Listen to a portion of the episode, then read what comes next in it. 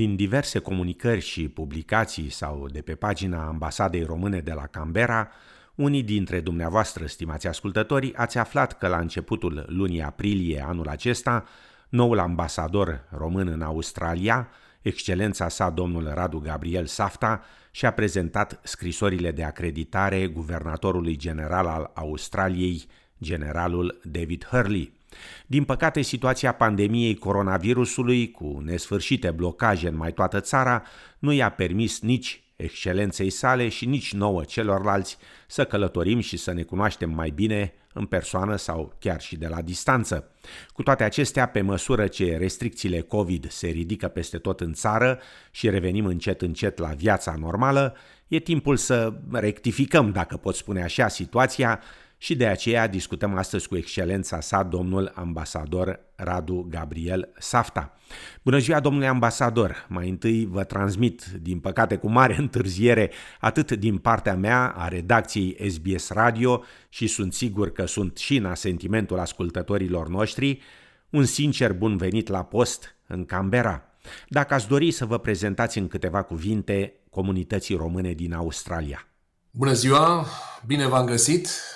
E o plăcere și vă mulțumesc, domnul Călăuz, pentru posibilitatea de a acorda acest uh, prim interviu din, uh, din momentul în care am ajuns în Australia. E destul de dificil să te autocaracterizezi în câteva cuvinte. Hai să spun uh, posturile pe care le-am ocupat până acum. Am fost consul general în Toronto, în Canada. Am fost de asemenea consul general în uh, Turcia, la Istanbul. Am mai fost uh, ambasador în Africa de Sud.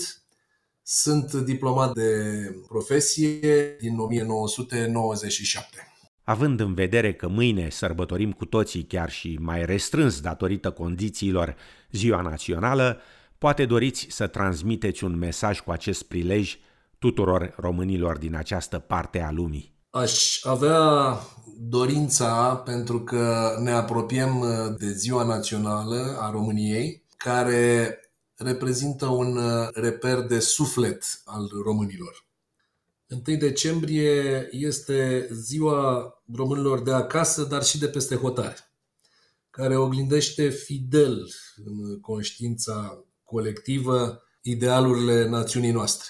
Unitatea, libertatea, respectul, compasiunea față de aproape și mai ales dragostea față de țară. Să ne amintim de Nikita Stănescu care spunea ați iubi patria înseamnă a-ți o clădi cu propria ta viață.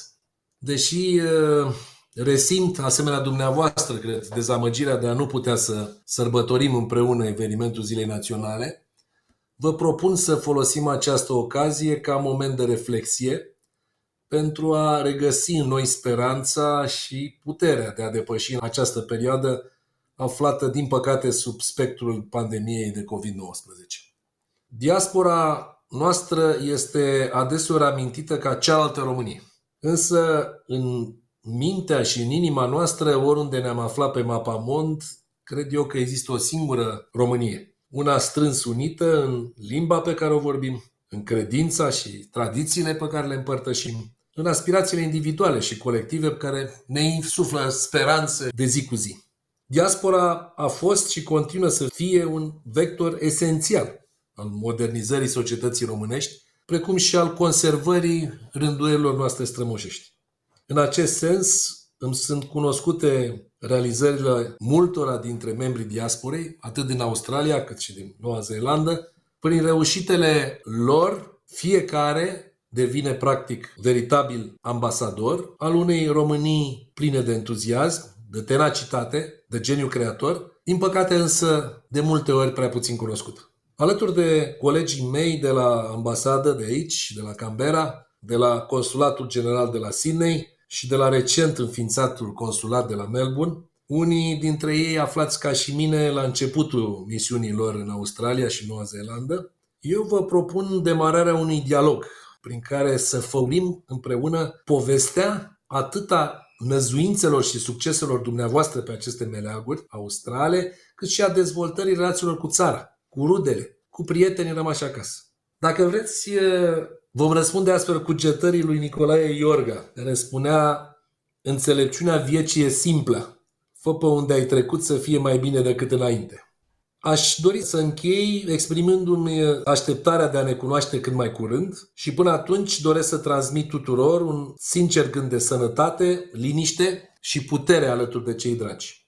La mulți ani români, la mulți ani România! Domnule ambasador, vă mulțumim pentru timpul acordat programului nostru, vă transmitem și noi la mulți ani cu ocazia Zilei Naționale și vă așteptăm oricând la program cu, sperăm, numeroase inițiative în sprijinul și beneficiul comunității române de la Antipozi. La mulți ani români, la mulți ani România!